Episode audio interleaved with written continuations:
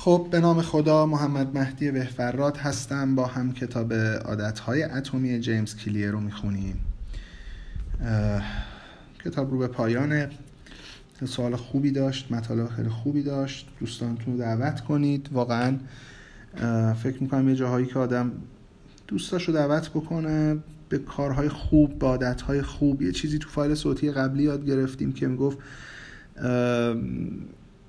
می‌خوای یه عادت خوبی اتفاق بیفته به دیگران پاسخگو باشه. شاید واقعا گوش کردن این فایل ها یا این فرهنگ های خوب دیگه. حالا من میگم من business هم که نیست که بخوام ترویج بدم برای اینکه کسب و کارم رشد کنه. بیشتر خیلی علاقه دارم این انرژی وقتی که می‌گذارم تا نفرات بیشتری استفاده کنن چون می‌دونم خیلی دلشون می‌خواد. ولی به هر دلیلی مشغله اتفاقات روزمره فشارا باعث میشه که حواسمون نباشه و وقتمون تلف بشه و وقتمون استفاده نکنیم رشد نکنیم.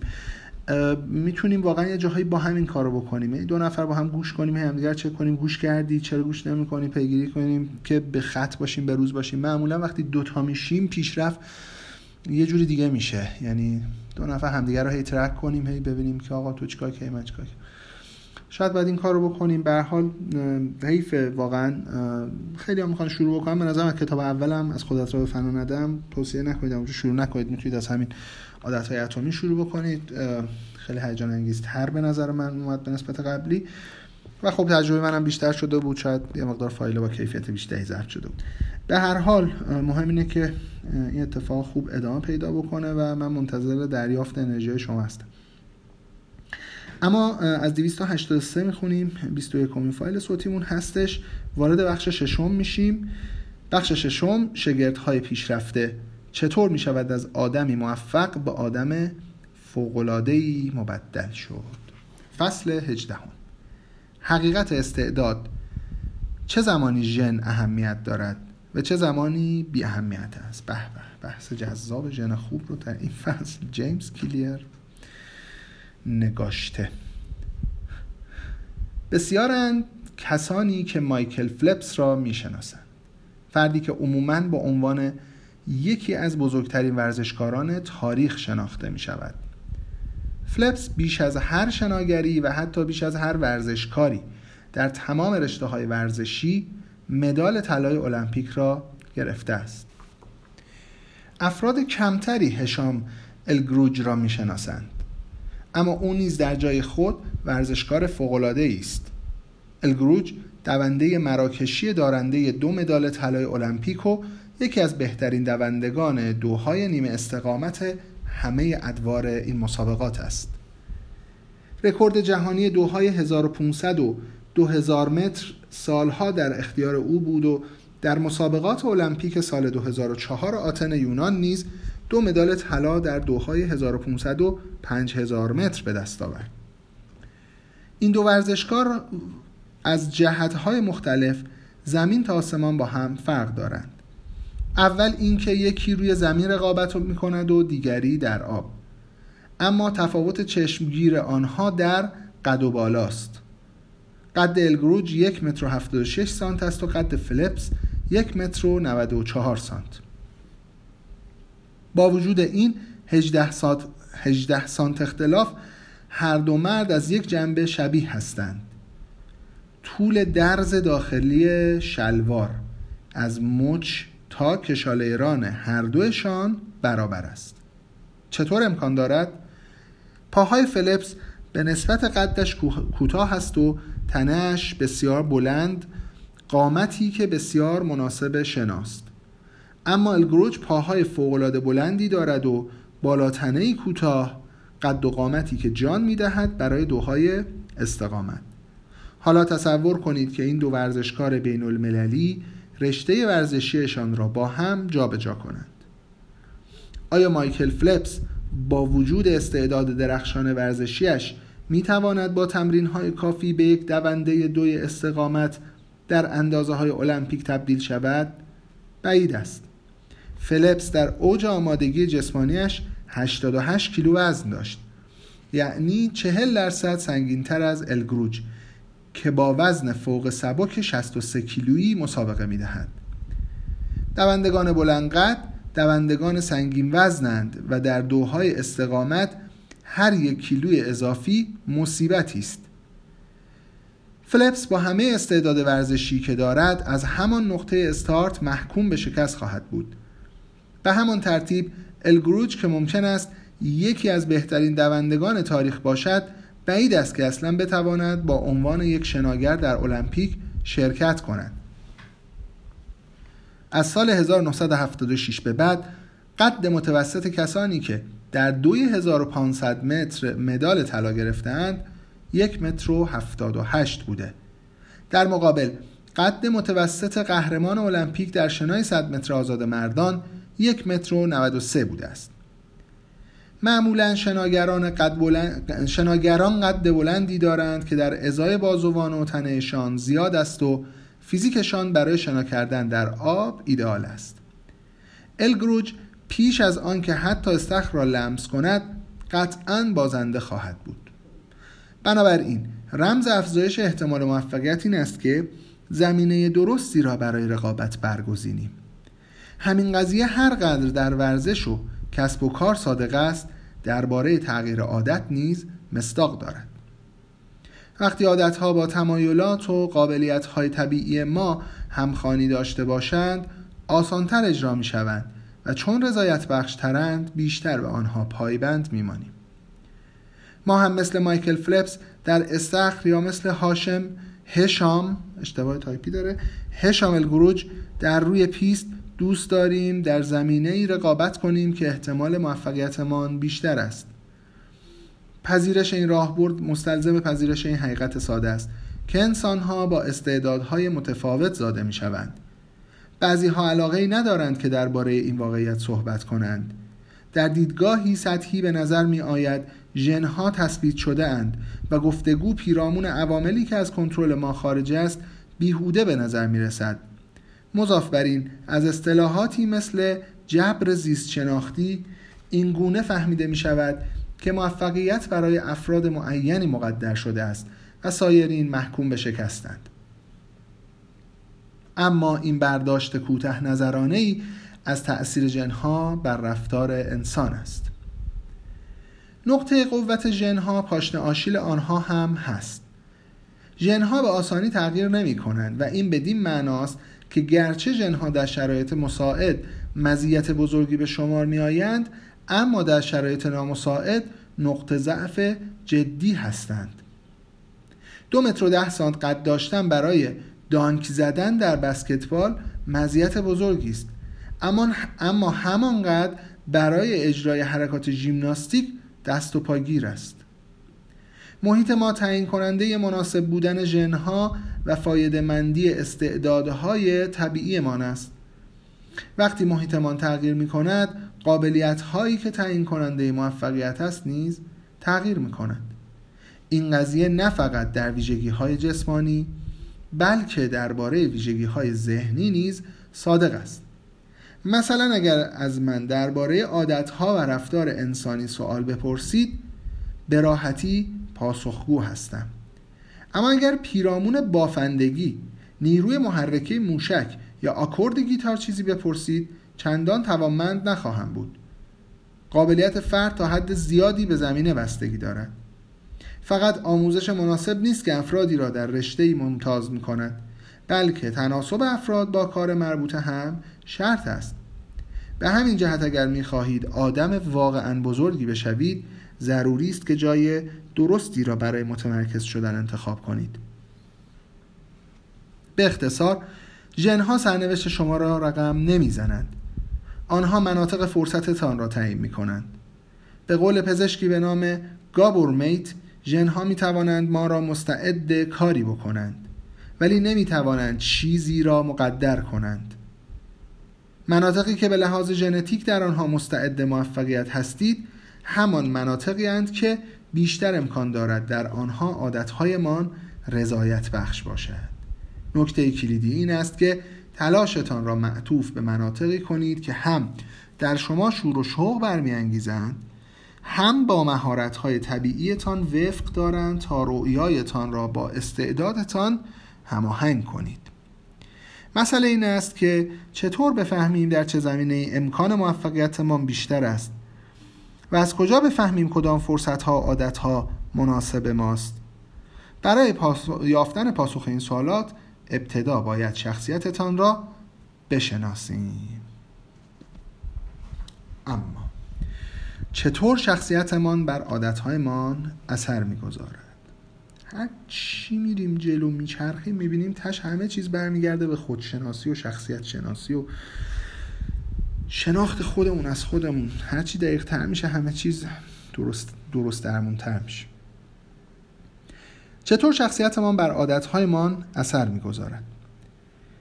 زیر سطح هر عادتی در واقع هر رفتاری ژنها عمل می کنند دانشمندان نشان دادند که ژنها در تمام کارها اثر گذارند از مقدار ساعتهایی که فرد صرف تماشای تلویزیون می کند تا احتمال ازدواج کردن یا طلاق گرفتنش یا تمایلش به اعتیاد مواد مخدر الکل یا نیکوتین. معلفه ژنتیک در امور دیگری نیز قوی است. اینکه در برابر قدرت چقدر مطیع یا اسیانگر در حوادث استرسا آسیب پذیر یا مقاوم هستید. فعالید یا منفعل و حتی در خلال کارهایی مثل حضور در کنسرت مجذوب آن می‌شوید یا کسل. همانطور که رابرت پلومین پژوهشگر در زمینه ژنتیک رفتاری در کینگ کالج لندن به من گفت در مرحله کنونی دیگر در پی آن نیستیم که دخالت معلفه ژنتیک در صفات انسانی را وارسی کنیم زیرا صفتی نیست که تحت تأثیر ژنها نباشد. خوشه منحصر به فرد صفات ژنتیک شخص به هم گره خورده و او را مستعد داشتن شخصیت خاصی می کند شخصیت انسان مجموعه ویژگی هایی است که از موقعیتی به موقعیت دیگر ثابت می ماند تحلیل های کاملا اثبات شده علمی در خصوص صفات شخصیتی مدل پنج عاملی نام دارد. مدل پنج عاملی و پانویس زده Big Five. این مدل صفات شخصی را به پنج این مدل صفات شخصی را به پنج طیف رفتاری دسته‌بندی می کند. یک پذیرا بودن تجربه جدید. در یک سوی این طیف کنجکاوی و نوآوری قرار دارد و در سوی دیگر محتاط بودن و مقاوم بودن. دو وظیفه شناسی. مقرراتی و کارآمد تا آسانگیر و راحت. سه برونگرایی. مردم آمیز و پرشور و حال تا منزوی و تودار. احتمالا این صفات را تحت عنوان برونگرا درونگرا شنیده اید چهار سازگاری. صمیمی و دلسوز تا خردگیر و بیتفاوت. پنج روان نجندی مضطرب و حساس تا مطمئن آرام و باثبات. تمام خصلت های پنجگانه فوق ریشه های زیست شناسانه دارند. برای نمونه برونگرا بودن را می شود از بد و تولد ردیابی کرد. در بخش نوزادان وقتی پژوهشگران موسیقی را با صدای بلند پخش کردند بعضی نوزادان به سمت صدا توجه کردند حالان که برخی نوزادها رو نوزادها رو برگرداندند. زمانی که پژوهشگران این بچه ها را در طول زندگی رهگیری کردند متوجه شدند نوزادانی که به سوی صدا توجه کردند بیشتر افرادی برونگرا شدند و آنهایی که رو برگرداندند بیشتر درونگرا هستند. حالا خصلت سازگاری را در نظر بگیرید. افرادی که میزان سازگاری بالایی دارند مهربان با ملاحظه و گرمند. به علاوه معمولا میزان اکسیتوسین بدن این افراد بالاتر است. هورمونی که نقش مهمی در پیوند اجتماعی ایفا می کند احساس اعتماد را بالا می برد و همچنین داروی طبیعی ضد افسردگی عمل می کند می توانید به سادگی تصور کنید چطور فردی که اکسیتوسین بالاتری دارد می تواند مستعد ایجاد عادتهای نظیر نوشتن تشکرنامه یا سامان دادن رویدادهای اجتماعی باشد. برای نمونه سوم خصلت روان نجندی را در نظر بگیرید که همه افراد به درجات مختلف مختلف بهره از آن دارند. افرادی با میزان بالای روان نجندی معمولا بیشتر از دیگران مضطرب و نگرانند. این صفت با حساسیت حسی زیاد بادامه که بادامه رو امیگ... امیگدالا انگلیسی نوشته راجبش بخشی از مغز که مسئول اعلان خطر است مرتبط دانسته شده است. به بیان دیگر افرادی که به لحاظ روان نجندی نمره بالاتری می‌گیرند نسبت به نشانه های منفی محیطشان حساس ترند. فقط شخصیت نیست که عادتهای ما را تعیین می کند منتها بدون تردید جنهایمان ما را به سمت و سوی معین ترغیب می کند گرایش های به شدت ریشهدار باعث می شود انجام رفتارهایی بخصوص برای بعضی افراد آسانتر از سایرین باشد. واجب نیست که به خاطر این تفاوتها پوزش بخواهید یا احساس گناه کنید اما لازم است که روی آنها کار کنید. مثلا شخصی که در خصیصه وظیفه شناسی نمره پایینی می‌گیرد احتمال کمتری دارد که به صورت طبیعی منضبط رفتار کند و شاید لازم باشد که برای پایبندی به عادتهای خوب بیشتر به طراحی محیطی اتکا کند محض اطلاع خوانندگانی که کمتر وظیفه شناس هستند طراحی محیطی را در فصول 6 و 12 شهر دادیم.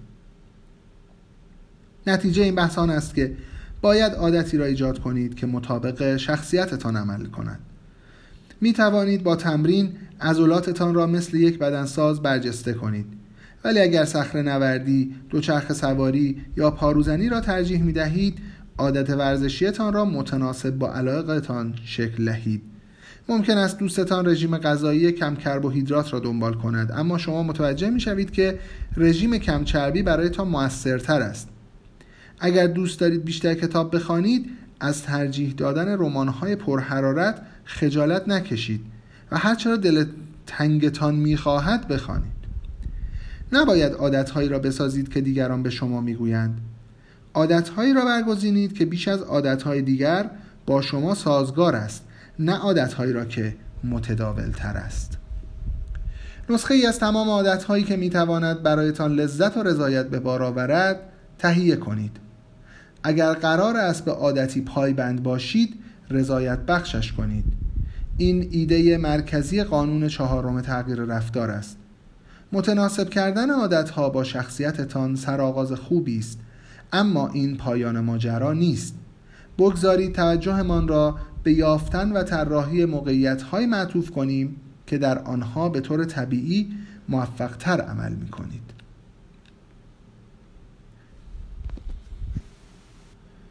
یافتن هیته از فعالیت که امکان موفقیتتان را بیشتر می کند برای حفظ انگیزه و احساس موفقیت باید یاد بگیرید دست به کاری بزنید که امکان موفقیتتان را بیشتر کند.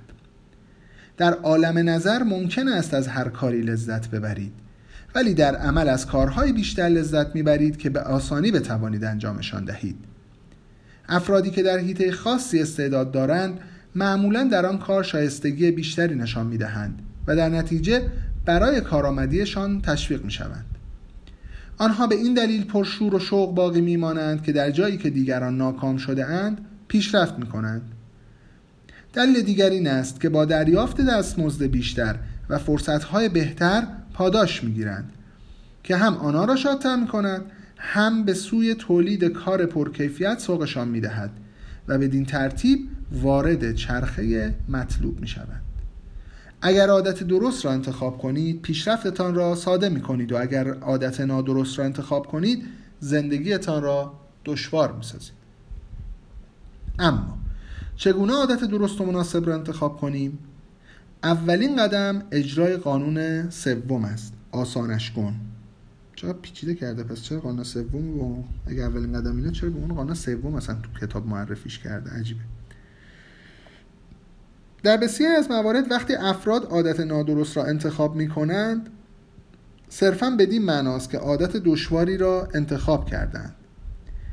وقتی عادت عادت آسانی باشد بیشتر امکان دارد موفق بشوید و وقتی موفق بشوید بیشتر امکان دارد که احساس رضایت کنید. با این حال سطح دیگری را نیز باید ملاحظه کرد. اگر به پیشرفت و بهبود ادامه دهید در دراز مدت در هر هیته از فعالیت ممکن است دشوار بشود. به اعتباری باید به فعالیتی مشغول شوید که با مجموعه مهارت‌هایتان همخوانی داشته باشد.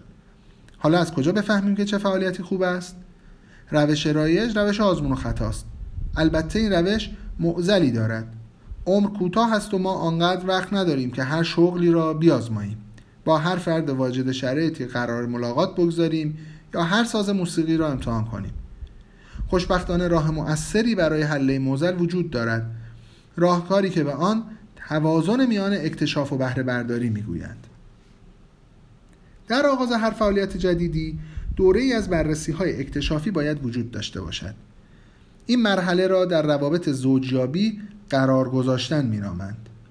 در کالج دوره دروس مقدماتی و در کسب و کار split testing آزمایش موارد مختل. مقصود از این روش این است که احتمالات مختلف را امتحان و طیف وسیعی از ایده ها را وارسی کنید و ترفندها و روش های متنوعی را به کار ببندید. بعد از دوره اولیه اکتشاف تمرکزتان را بگذارید بر بهترین راه حلی که پیدا کرده اید و در عین حال گهگاه دست به اکتشاف هم بزنید.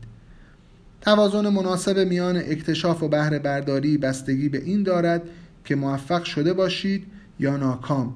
اگر اخیرا موفق شده اید مرتب بهره برداری می کنید و اگر اخیرا با شکست مواجه شده اید همینطور به اکتشاف ادامه می دهید در بلند مدت احتمالا موثرترین کار این است که در 80 تا 90 درصد اوقات بهره برداری کنید و در 10 تا 20 درصد زمان باقی مانده به بررسی اکتشافی ادامه دهید. معروف است که گوگل از کارمندان می‌خواهد که 80 درصد از زمان کار هفتگیشان را در شغل رسمیشان بگذارند و 20 درصد را صرف پروژه های اختیاریشان کنند. این راهبرد به خلق محصولات بزرگی مثل ادوردز و جیمیل منجر شده است. رویکرد مطلوب به مقدار زمانی که در اختیار دارید نیز بستگی دارد. اگر فرصت زیادی دارید مثل کسانی که تازه وارد بازار کار شده اند بررسی اکتشافی عاقلانه تر است. چون وقتی کار درست را پیدا کنید هنوز فرصت زیادی دارید تا از آن بهره برداری کنید. اگر از لحاظ زمانی در مزیقه اید مثلا برای پروژهتان ضرب العجل تعیین شده باید بهترین راهکاری را که تا اینجا پیدا کرده اید اجرا و شروع به بهره برداری کنید. در حالی که گزینه های مختلف را اکتشاف و کاوش می کنید می توانید با پرسیدن یک سری سوال ها از خودتان مدام حلقه انتخاب هایتان را تنگتر کرده و به عادت ها و هیته هایی برسید که بیش از همه رضایتتان را فراهم می کند وقتمون تموم شد و حتی گذشت اما ادامه این فصل رو داریم. فصل تموم نشده که سوال ها رو میگه که با اون سوال و حلقه ها رو تنگتر کنیم. یه چهار پنج تا سوال داره و بعدش هم فصل رو جنبندی می‌کنه. ادامهش در فصل بعد با من همراه باشید. موفق باشید.